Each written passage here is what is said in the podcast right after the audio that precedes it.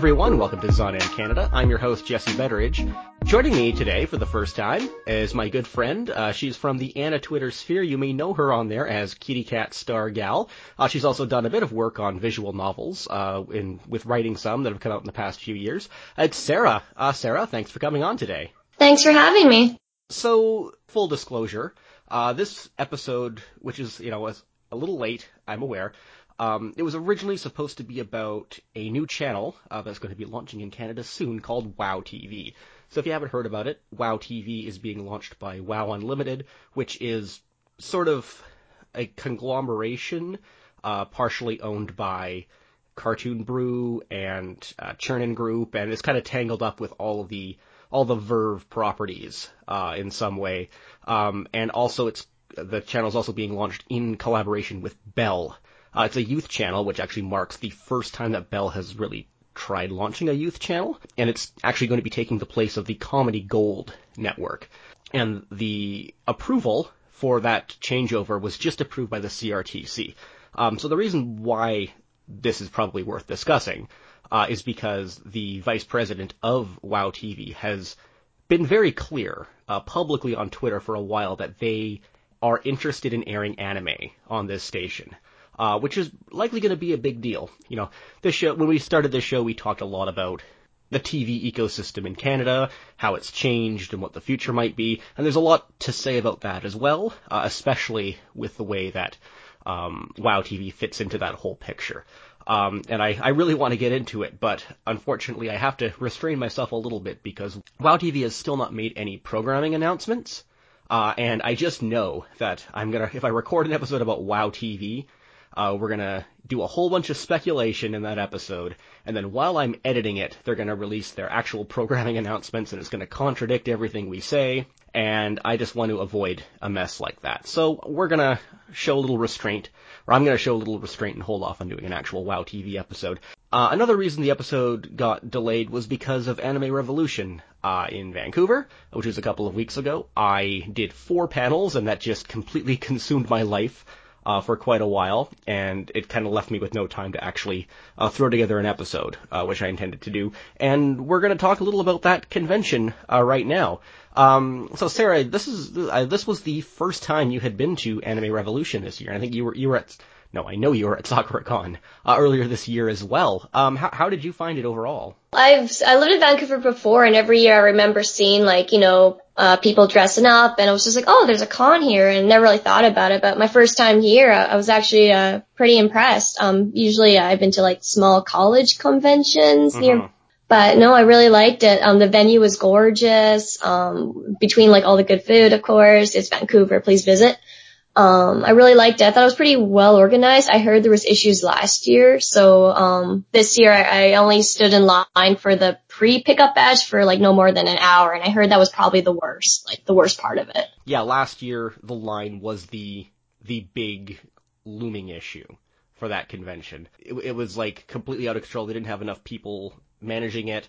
Uh, they let the pre-reg and reg lines merge together, and it just created this giant disaster, and so many people were waiting in line all day on Friday. But they were on top of things, and they got that completely fixed this time, uh, which was I was great to see. I every time I checked in on this time, the pre-reg line was always shorter than the registration line, which is a very good sign that you're handling that well. Um, and, like, I think one to two hour wait time, that's perfectly reasonable wait time for, for a con this size. And they also, um, last year they tried to institute this ultra, ultraviolet stamp that they would check on your arm or at, at, at entrances on occasion. Uh, and it usually just wound up being a giant mess. They did, uh, still have the stamp this year, but it didn't actually wind up enforcing it, which was a very good idea because it was a huge waste of time. And I hope they realized that. Uh, yeah, that was my first time uh, getting stamped. Um, usually I'm used to, like, having, like, your badge scanned or checked. Um, they even just, I think they, like, they just wrote your name on a Sharpie. So I was really wondering how they're going to check, uh, yeah, like, badges. I-, I was surprised. Apparently they do that at Oticon too. They just write your name on a Sharpie on a badge. Um, I'm sure they have some other security measure in place as well, though. I, I don't know what, though. But A R may be the only con that has tried the U V stamp thing. Maybe they need to look into to measures that other conventions have already tried rather than trying to reinvent the wheel. Yeah, definitely. Like, especially for people that was like their first time, never really knew what the like the whole measurement was. Not only that, I was worried about it get washed off like the day after. Yeah, it does. And then they have to restamp you and they have to check your I D. And it's, yeah, it's, the whole thing was not very well thought out. I'm glad they, I'm glad they basically, if they didn't ditch it completely, I'm glad that they just kinda ignored it this time. Yeah, aside from getting in after that, it was like really nice and easy. Um, like the panels are all laid out, um, very like easy to navigate. Um, I, I really liked how they set up like the artist gallery, like just down there. Like it was just really like, I really liked it. I think the only downside was their, um, like, I think a lot of people mentioned it, like their downtown between panels, there wasn't much to do there. I think there was two, two rooms for, uh, anime, um, being shown. And then there's a couple of like, I really like the Gunpla rooms, um, showing people how to like, uh, get your Gunpla going. Yeah. And, yeah. Yeah. They, the, having a Gunpla room was a good idea. I think Gunpla was actually there in an official capacity, which was nice. They had a, a pretty neat display, uh, going in the, in the dealer's hall for that as well. But yeah, the, the big issue with this con again is like they don't really have stuff for downtime. Uh, and there's, you know, there was more interesting panels going on, uh, this time than compared to last year, uh, for sure. Uh, they had, I think, about twenty more panels, uh, compared to last time within the same number of panel rooms and within the same amount of time. So the scheduling, the scheduling was much more efficient. They keep their gaming area in the dealer's hall and, you know, in, in an effort to keep the gaming open later, that resulted in some weird hours. Like the dealer's hall didn't open until, I think, one on Friday, mm-hmm. was it? Yeah. It was yeah. until eight p.m., which, you know, was not bad. It, it's unusual, but it's not a bad move. Um, but it would be nice if they could get that gaming area somewhere where they could actually keep it open later hours without having to artificially extend the hours in the dealer's hall. Because, like, you know, well, there should be other stuff to do outside of that area, too. Now, I know that they're, they're limited with this Vancouver Convention Center, where they have it at. Like you said, it's a gorgeous venue. Um, but it's also very, very expensive. The fact that they have been able to secure that venue for two years in a row is, is mighty impressive. And I, I think that's probably the upside of this being a for-profit convention, is that I don't think that a non-profit convention could have pulled that off. I mean, good for them in that, in that regard. Uh, but I hope that they can secure more space, uh, in that convention hall at some point. I mean, it's a, it's a gorgeous venue. I'm glad they have what they do. Uh, but they, they need a little more space for, for stuff, especially, again, for, for downtime stuff. Um, they only have, like you mentioned, they only have two screening rooms. They're, they were much better laid out this year than they were last year. And programming choices seemed a little more, they, they seemed a little random last year. Uh, this year they were focused more exclusively on, on current stuff, uh, current Crunchyroll titles. Which is not bad, but it, you know, doesn't leave, doesn't lend itself to a lot of variety. But what they really need, um, they need like a karaoke room or a manga library or even just another screening room that's showing more varied content, like old or weird stuff that, that people are less likely to have seen. They, they have to, even with their current space, they need to find a way to add one of those things because they just, they just don't have enough variety of activities to do. When, you know, you, when you have, when you're between panels or between events at the convention. And that's still kind of the big glaring thing I think they need to address. Not only that, like, well, if every year I see more families bringing their kids over, um, so I'm hoping, like, maybe there'll be more downtime for the kids, whether yeah. it's, like, watercolors or just something, because, like, I, that's what I like about it. I see, like, uh, family and they're all cosplaying. It's really cute. And I'm really happy to see more family, like, I would love to see more family oriented activities. Like, as much as I love like the eighteen plus panels and all that stuff, there's so much of that stuff. Like, we are not lacking in that department, but I would love more just some family oriented activities. I, I could argue we could get better eighteen plus content than we currently do. Oh, that too.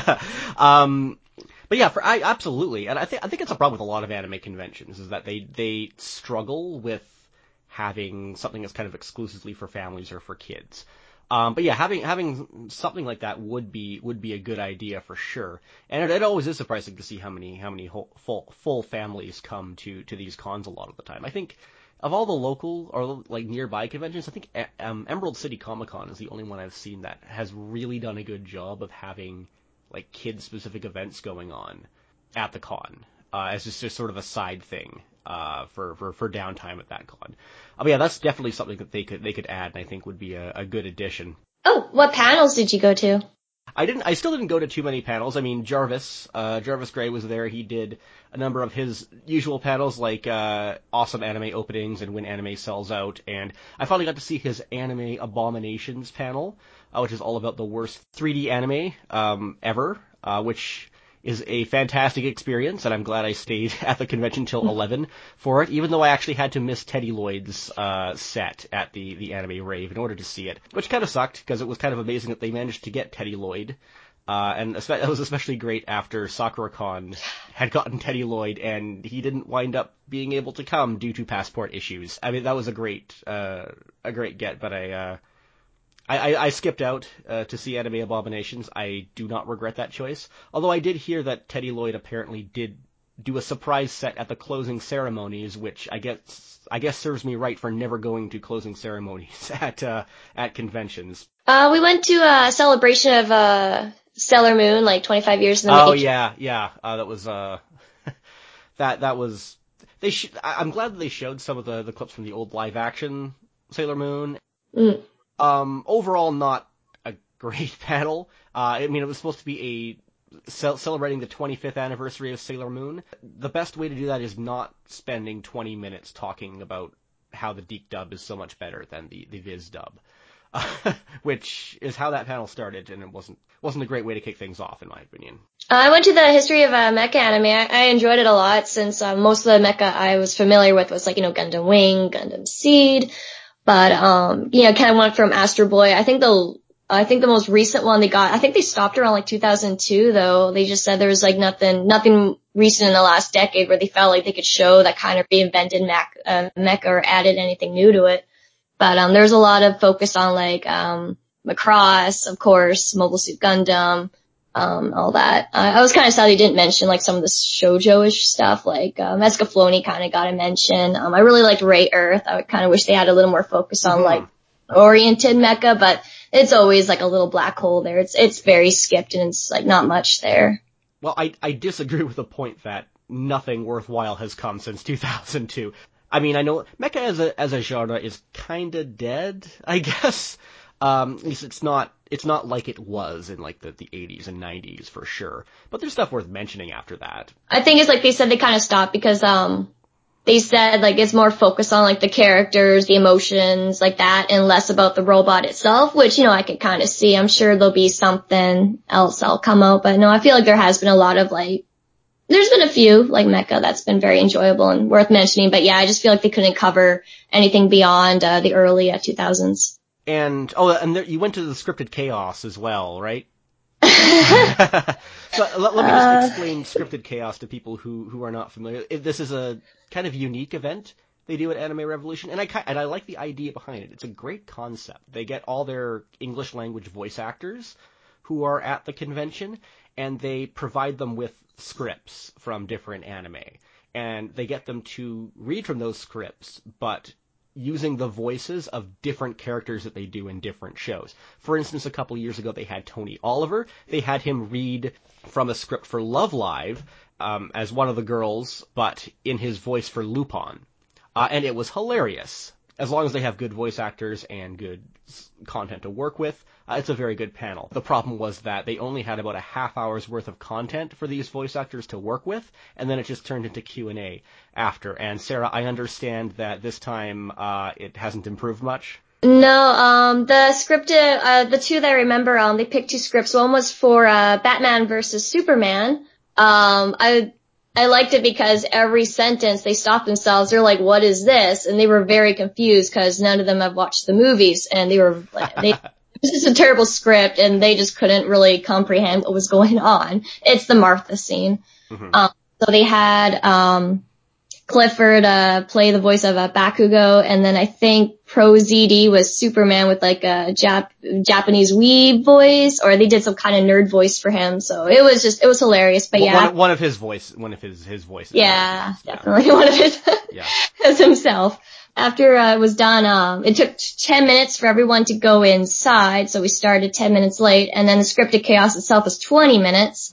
And then right after that, they went straight to Q and A, and I felt really bad. I was the only one who got up and walked right out, but there could be good Q and A, but I find so many Q and A's I've tended to, like there's always been like that one question that cringe, like just the whole room just cringes and everything goes quiet and you just wish you were not there because you feel like you're secondhand embarrassment for whoever asked that question. Oh, yeah. In my many years of doing panels, I have long since learned that Q and A is just a bad idea. And I, I no longer do it at any of my panels. It's better to prepare enough content to make you, to actually fill out the full hour. Also, if people don't ask questions, the whole thing just falls flat, and, and it's just really awkward. As you said, ProZD was there, and that also cr- caused another problem, because anything, any panel that had ProZD was impossible to get into, pretty much. In fact, it was, you were very lucky to even get into that one. I got into that one because I couldn't get into the InuYasha one, and I was so spiteful. I went to the other long line and went...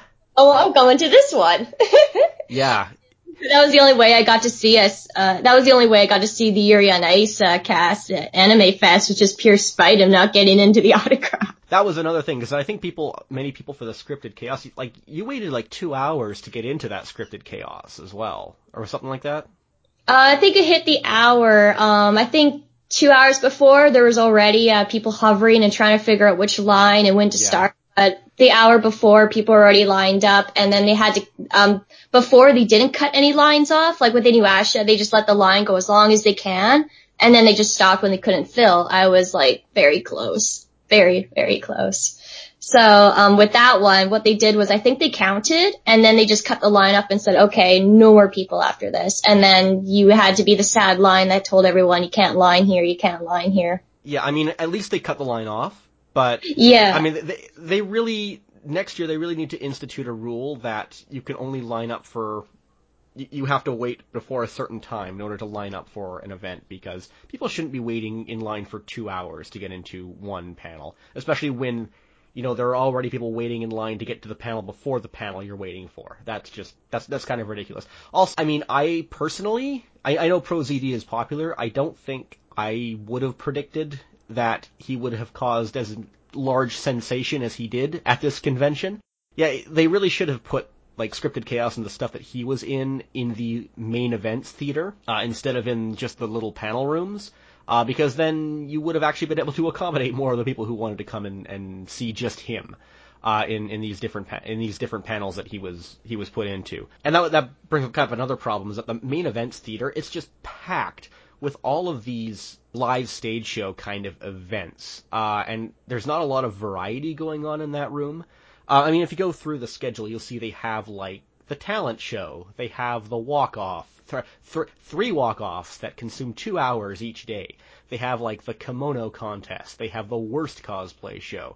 They have the the idol show. And then they have the actual cosplay show, which was, like, tucked away at five p.m. on Sunday, which was kind of ridiculous. I mean, you don't need all of those. I, I think this con goes a little overboard with the, the live events. I think they need to reevaluate that and, and maybe cut a few, because they could really be using that... Uh, that main stage for some so, some other things, like Scripted Chaos. Like they could they could retool that, maybe make it this the actual Scripted Chaos part take up the whole hour instead of only twenty minutes of it, and put it in the main stage theater, because you know you usually they have they're not always going to have ProZD, but they're usually going to have some popular voice actor guests in it. I mean, also it would be great if they like screened a movie or something in that main events theater. It seemed it really feels like when you're piling on all those like live performance things, it kind of results in the the actual anime component of the uh, the event being pushed aside, uh, which I know is not an unusual thing to happen at, at anime conventions. But it would be nice if they if they kind of shifted the focus in that room. I think it would ba- help balance things out a little more. Yeah, I think they definitely weren't prepared for um that room and like all the lineups. Um, because um after that, yeah, I was just like really full. I know that the the Japanese voice actors um they had uh, Kappa Yamaguchi uh this year uh.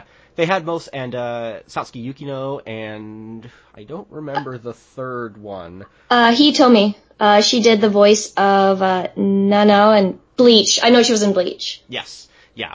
Uh, anyway, they had Mar- Marina Inoue. They had Marina yeah. Inoue as well. I missed all of her stuff, but most of the, uh, Japanese voice actor Q and A's they had were actually on Sunday, um, which I enjoyed, um, because they were, it, were, it was easier to get into stuff on Sunday. And, you know, you can just... It, it was kind of a good way to spend the last day of the con, just kind of laying back and watching Japanese voice actors kind of do their thing. I mean, Q and A isn't always the best uh, the best avenue for, for enjoying voice actor guests, but you know, people like Kappa Yamaguchi are always entertaining to watch, no matter what they're doing. Um, and, of course, their, you know, their uh, their autograph lines were always insane. Uh, for those guests as well. Oh, yeah, I think um, there was that, and then right next to the lineups were uh, the state, the on-stage um, performances, and then yeah, right next to that was the gaming room, and then right oh. next to that was the maid cafe. Oh yeah, yeah. Let's let, let maybe let's talk a little about the vendors hall. Um, I will say it was much more organized than it was last year, and also there was no weird smell. Even though I, I think I'm the only person who noticed that weird smell last year, but I swear there was a weird smell in there. But yeah, it was, there was nothing like that this year. Uh, it was more clearly laid out. I'm glad they're filling that space, but they, they did have a quote-unquote panel room uh, in the dealer's hall. Uh, that's kind of where they put all those amateur idol performances that kind of permeate this convention in a lot of ways. Probably not a lot of people appreciated having non-stop idol performances going on in there, but as a panelist, I'm happy that they kind of put those in there rather than having those groups eat up panel time.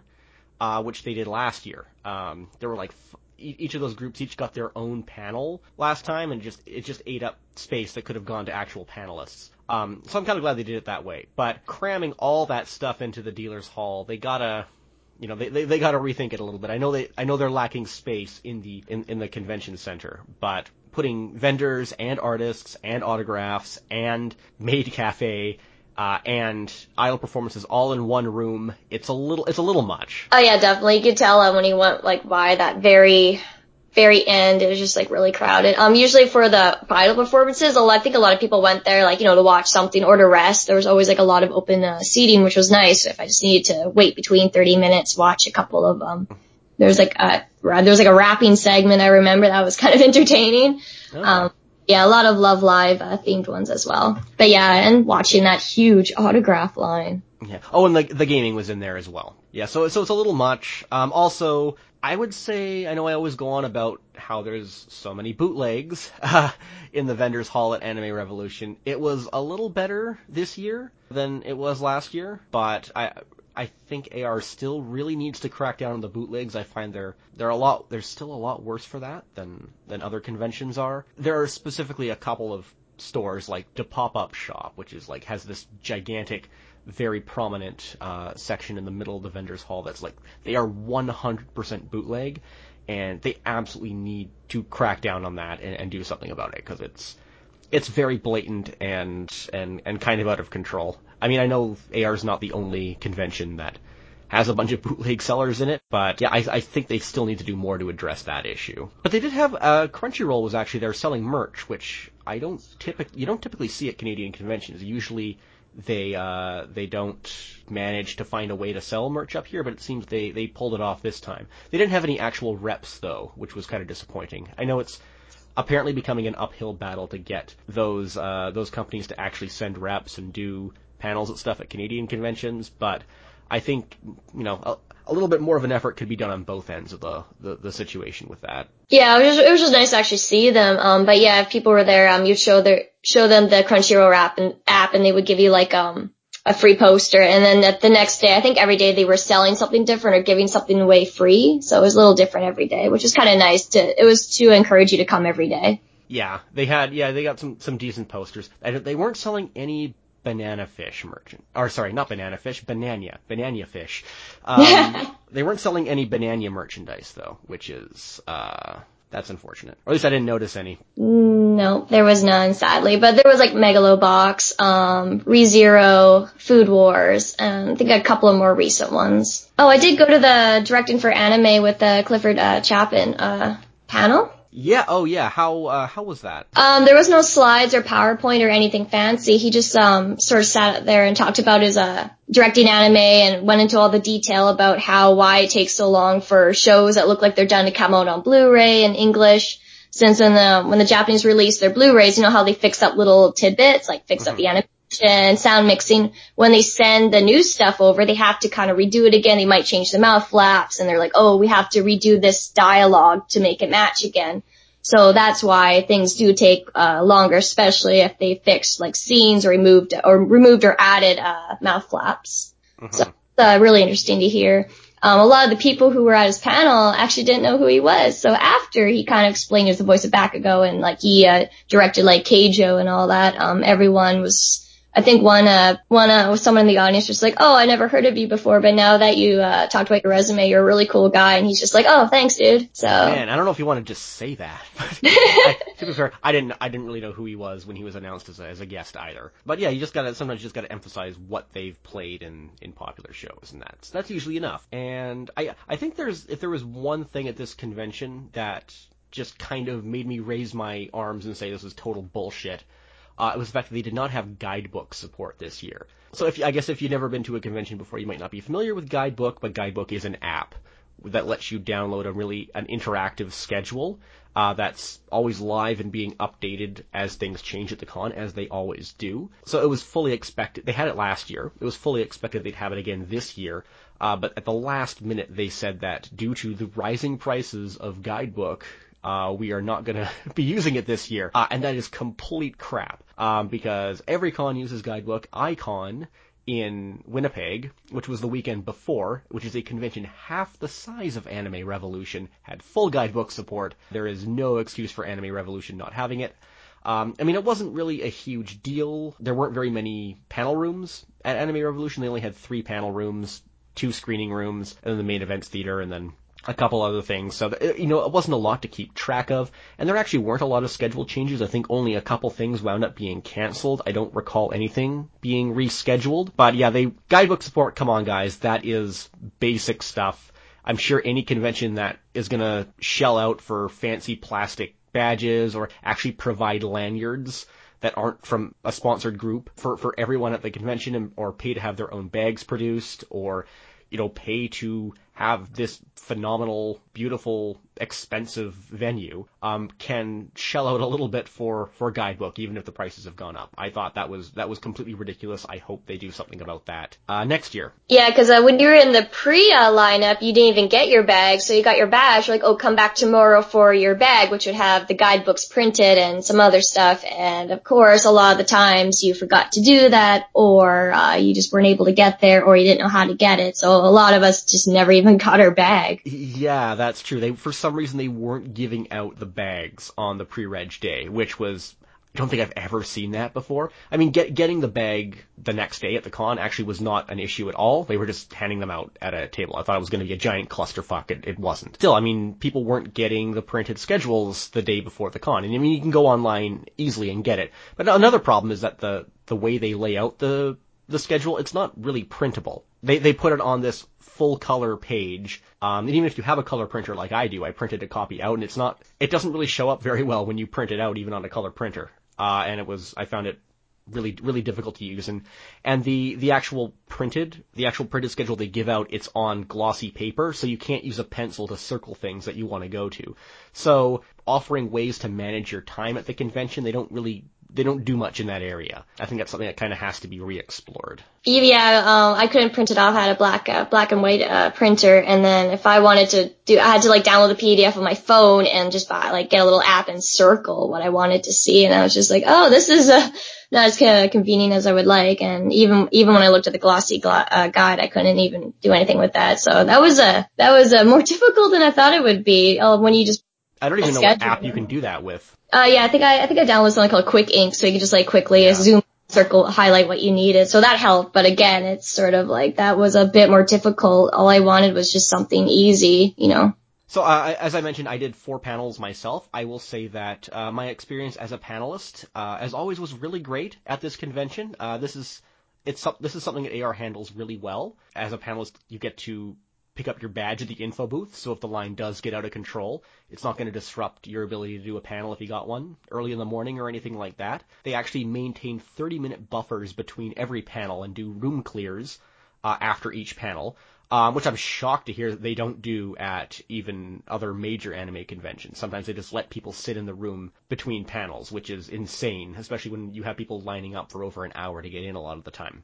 You know, the thirty-minute buffer allows people to, you know, if, if their panel goes over by a couple of minutes, it's not the end of the world. And they're they're pretty laid back with that kind of thing. I had a great experience. Um, their tech support's really good as well. Um, so even if a problem arises, you can usually get it sorted out really quickly. So the panels I did, I did my Devilman panel on, or delightfully Devilman Seymour, on Friday, and that got that panel consumed three months of my life, and it probably got the lowest turnout of all the all four of the panels I did, of course. Um, but you know, that's okay. It's still, the people who came, uh, really appreciated it, I think. Uh, and then I also did my Isao Takahata panel on, uh, on Saturday, which was much more popular, because of course it had Studio Ghibli in the title, and it technically was unfinished. I was completely winging it for the last little bit of that, uh, of that panel. That only took three, uh, days of my life, uh, pretty much. So, uh, I guess it just shows that sometimes the stuff you put the least effort into, um, winds up being the most popular. Also, I'm, I'm, I'm quite glad I, I didn't have to address the issue that has come up in the last couple of days of Isao Takahata being a impossible to work with tyrant as a director on films, which was, came out in, uh, Toshio Suzuki's book. Uh, that just came out two days ago from the time we're recording this, I think. I will say, uh, I know Takahata and Miyazaki both have that reputation for being terrifying to work with, and it, it seems that Isao Takahata was much worse for that than we than we had previously thought. So it's it's kind of rough to hear about that, especially after I put you know I, I put together a, a very positive panel about about Takahata before, but I don't think it discredits his films because you know he's not the only person who worked on those films, and even if he was a nightmare to work with, I, I think to throw those films in the trash or, or anything like that, I think that is that that would be a disservice to all of the people who had to work very hard on those films, apart from from from Takahata. That's that's my take on that. But overall, with that panel, uh, the main thing I wanted to do was get people interested in Chie the Brat, and I succeeded in that. So I'm happy that that worked out well. I, and I also did Is Your Hentai Legal in Canada Again? Which, you know, it went okay. A lot of people left when they realized it was just me reading porn titles off of C B S A documents. uh, but the people who stuck around really liked it. Um, and I also did my Your Name starring Keanu Reeves again, which is comparing Your Name to uh, the two thousand six film The Lake House, uh, which was a huge success. Uh, it went over even better than when I did it at SakuraCon a few months ago, and I'm hoping to do that panel at a few other cons in the future as well. Uh, and I'm glad I, I'm glad I got to do it at A R. Uh, and again, uh, good experience as a panelist. I know Jarvis Gray. Uh, I, I convinced him to come back and do panels, um, this year, and he had a really good experience too. So hopefully he'll be back next year as well. And I, I will say overall, you know, obviously a few problems with the con, but for the last few years, I've been saying that I would recommend A R to people who live in the, or like fairly close to the Metro Vancouver area. I don't have to travel too far, but I wouldn't recommend it to people who have to fly in or, or come a great distance. Uh, and I think after this year, I think I can finally safely recommend it to people who live outside of this area. I think that, you know, especially if you have friends to hang out with and, uh, and are interested in checking out the food in Vancouver, which anyone should be, I, I would say this convention is worth your time. Uh, to come to come down here and check it out. Oh, definitely. Like, I always say, like, I have friends who always wondered, they always wanted to visit Vancouver, and I'm like, well, now there's another reason. Come during the weekend, during a con, and, you know, it's a beautiful, like, what I like about the downtime is you're literally sitting outside looking over the ocean. It doesn't really get much better than that for con food and con atmosphere. Yeah. One great thing about the food in that area is that there's this little food court that's right near the convention center, and it seems all of the con attendees just go straight for that food court, and they ignore all of the other fantastic food options, which are within a ten-minute walk from the convention center. I mean, we went to a whole bunch of places that just had no traffic from the con at all, because everyone just beelined straight for that food court all the time. And that's great. I hope I hope it stays that way, because that was that was a real highlight. Also, there was, unlike last year, there was no smoke from the wild uh, from the wildfires uh, blocking the view or obstructing your breathing when you were outside the convention center.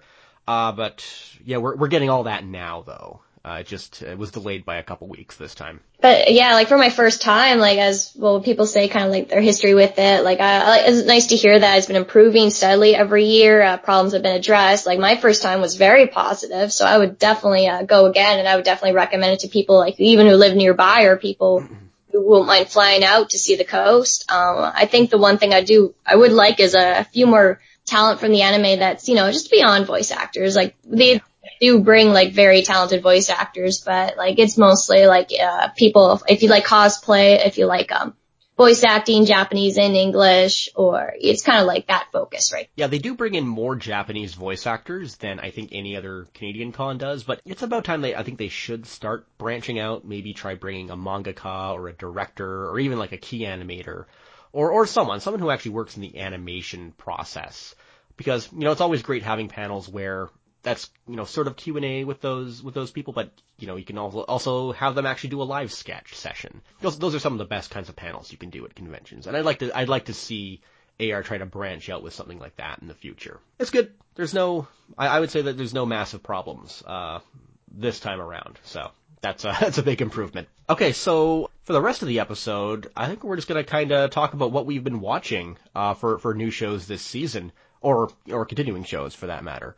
Um, Sarah, what, uh, what has been on your queue? Um, so far I've been watching Banana Fish. Um, I really love it. I, I read, like, the manga, like, oh, over ten years ago, so it's just yeah. nice seeing a much uh, faster adaptation, and, um, the animation is fluid. I, I'm a little iffy on the modernization, because they kind of made it like a modern, modern graffiti New York. I, I'm okay with it. Um, I feel like a few things could have been better if they just kept it in the eighties. Everyone's cell phones doesn't seem to work for some reason, but other than that, other than that, I'm loving it. Um, also been enjoying uh, Phantom in the Twilight.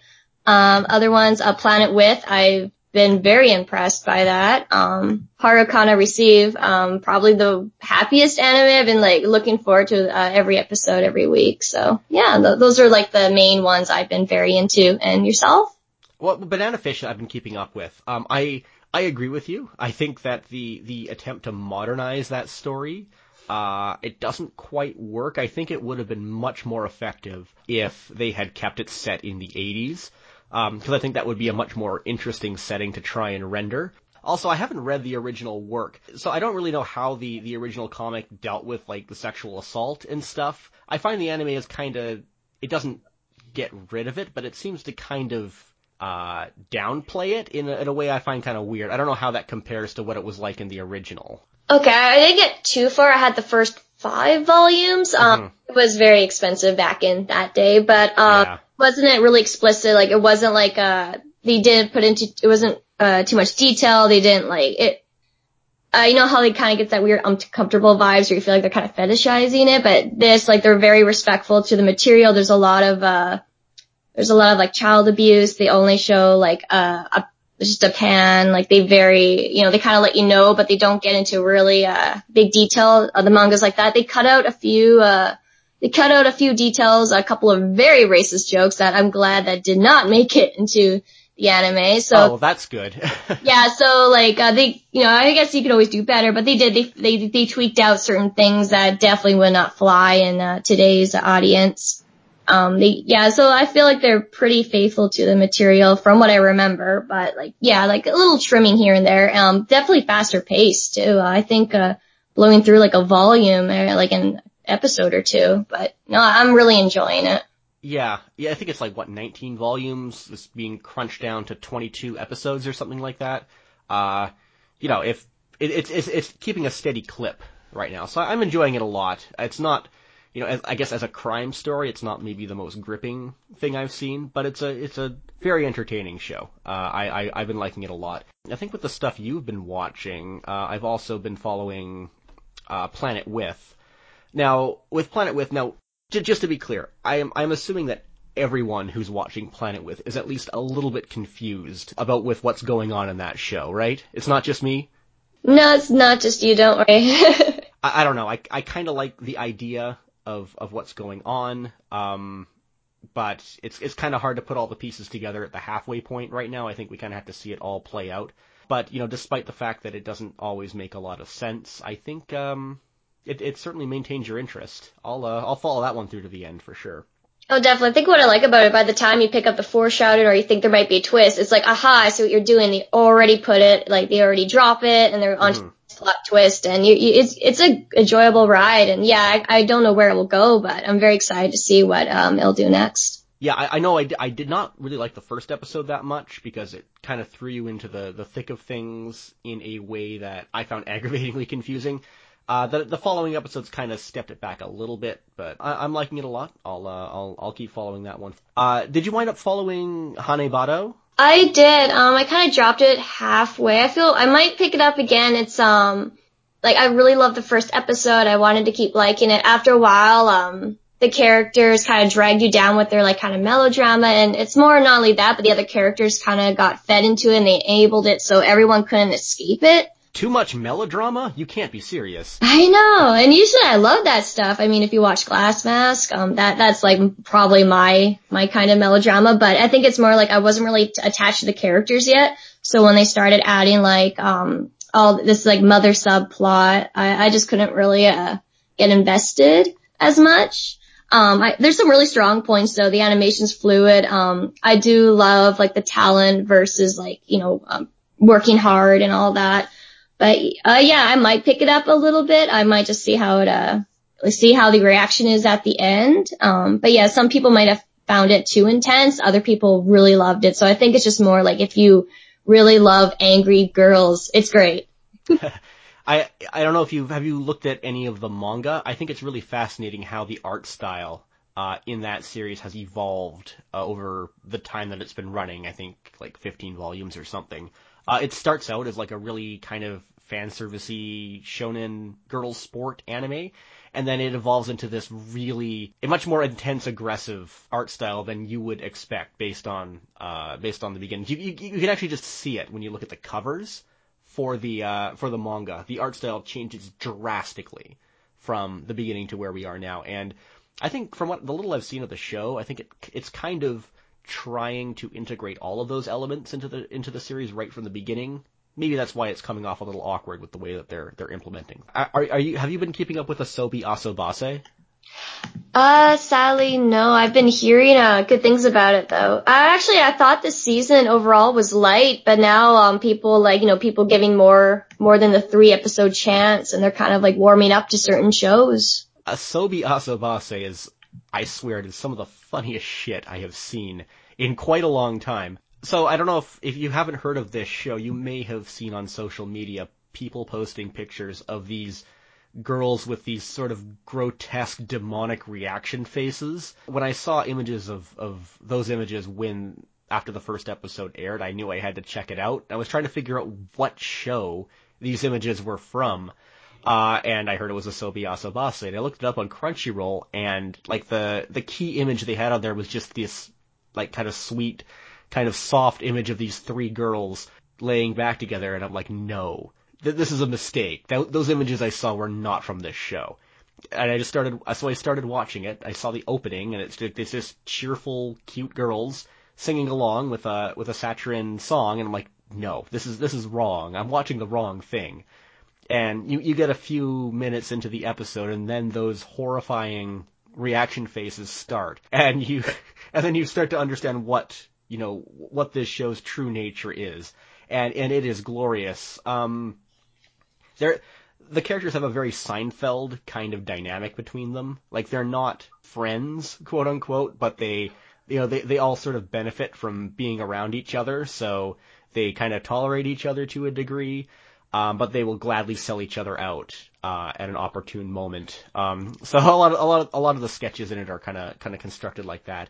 After a few episodes, they also introduce this very awkward female teacher character, who's you know having typical you know woman in her thirties issues that come up in the in the series. Uh, and it would since the creator of Asobi Asobase is a is a woman who I presume is in her twenties and thirties, uh, that teacher probably has a lot of depressing self-projection going into her, which adds another uh, dimension to the show. Um, and like some of the stuff that comes up after just a few episodes of Asobi Asobase is just so unbelievably surreal and crazy. Um, you, you won't see it coming. I highly recommend this show. Uh, in episode five, there is one segment that's a little kind of transphobic. Mm.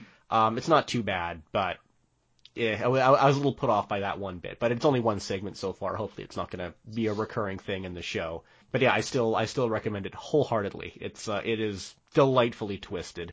Um, did you watch any of Happy Sugar Life? Um, I've heard things about it. Yeah, that one is pretty fucked up. Definitely not for everyone, but I will say after I watched the first episode, I was intrigued enough to watch the second.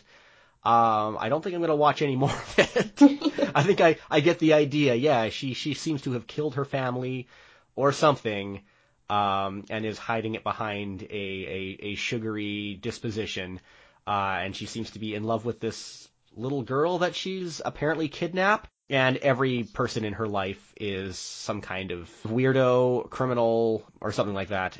Yeah, I don't know if I can recommend that one. If you, if you like things that are like, that have like a sinister atmosphere leaking, hiding behind the surface, then I, I mean, I could probably recommend in that case, but not, not, not really for everyone. Uh, Revue Starlight, I know, has been probably one of the biggest hits of the season so far, at least for, for people I interact with. After marathoning a Revolution Girl at Utena, like jumping right into this, um, very familiar vibes. Um, I'm loving it. Well, it is directed by, uh, the director is Tomohiro Furukawa, uh, and he's collaborated with, uh, with Ikuhara on Penguin Drum and Yurikuma Arashi.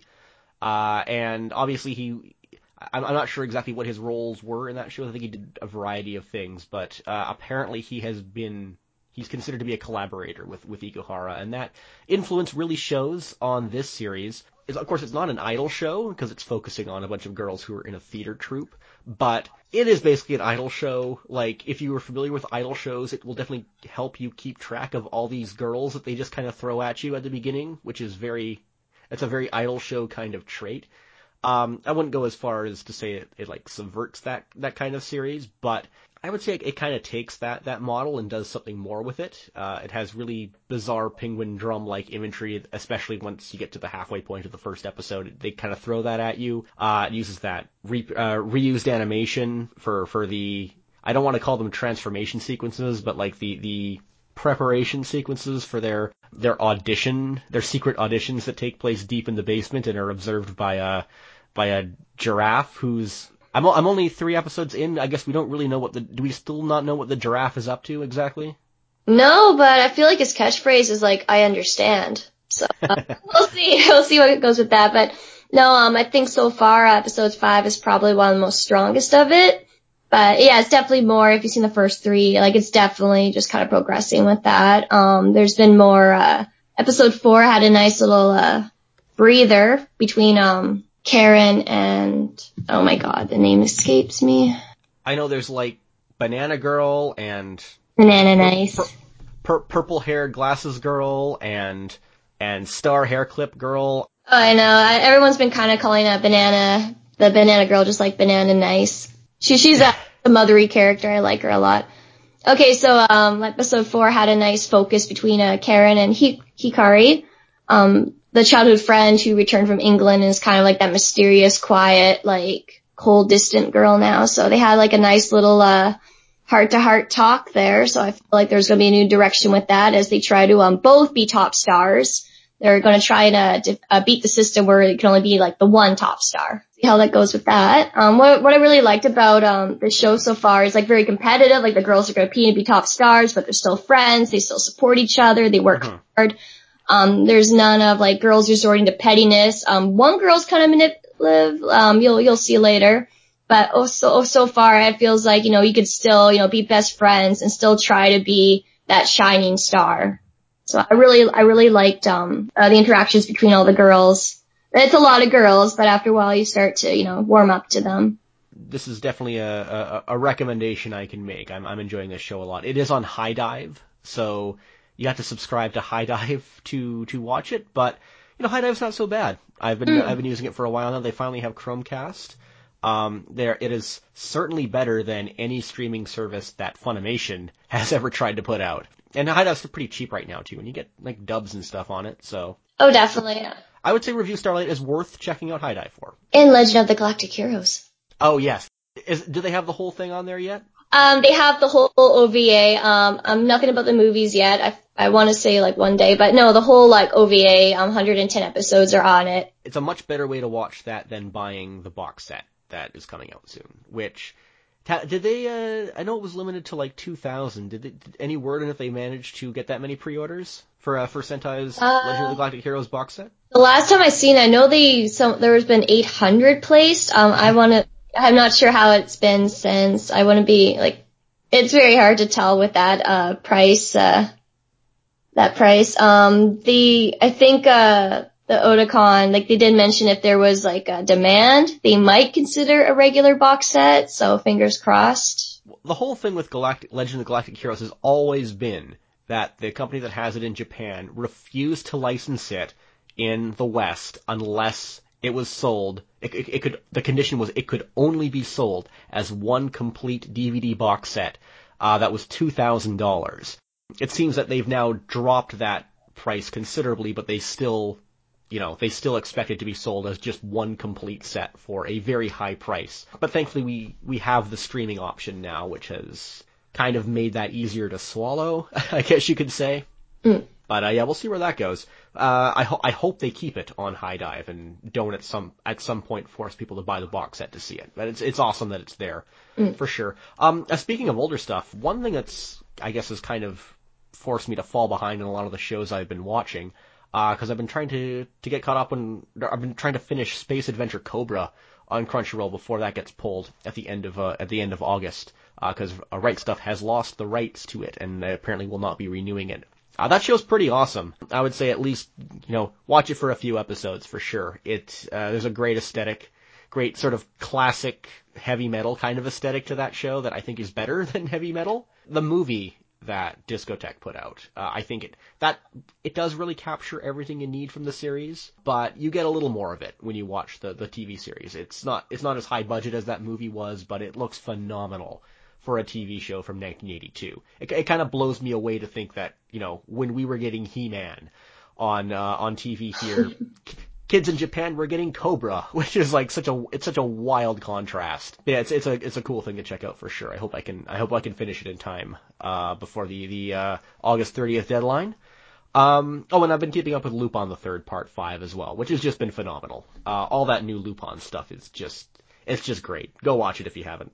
Okay, well, that's pretty much all I've got. Sarah, anything else you wanted to add before we wrap up? Phantom in the Twilight um has actually been more impressive than I thought. Like it's like it's kind of like, you know, shoujo sh- a setting based on an Atami game. I've been really liking it so far. Like uh, the world building's been very solid, thought out. Um, the guys are actually decent guys. Wow, really? I know. Yeah, I was just like, oh wow, these guys are actually pretty, you know, pretty good. Even though there's like a werewolf, a vampire, like they're they're all very. Uh, Yeah, they respect uh, the heroine. Um, I really like her too. She's very active. Uh, she's tried to save her very best friend as a like they're holding hands, doing each other's hair. Very, very good friend. She's just trying to save her uh, best friend who's been kidnapped. But I feel like even the damsel in distress is going to start doing stuff. So overall, uh, Phantom in the Twilight is just it's actually pretty good. I, I've been very happy with that one. All right, well, uh, Sarah, I think we're going to wrap up now. Um, where can people find you online? Um, you can find me on Twitter. Um, my user handle is uh, KittyNT. I think right now, uh, I think I just have like a banana fish icon in my username. But no, like I like interacting with the inter- Anna Twitter friends. Uh, feel free to follow me, and I'll follow you back. And uh, thanks for tuning in to Zanen Canada. You can reach me on Twitter at jbetteridge uh, or email zanencanada at gmail dot com. Uh, please subscribe to the show on iTunes, Google Play Music, or your podcast app of choice. And also, if you know anyone who might like the show, please recommend it to them. See you again.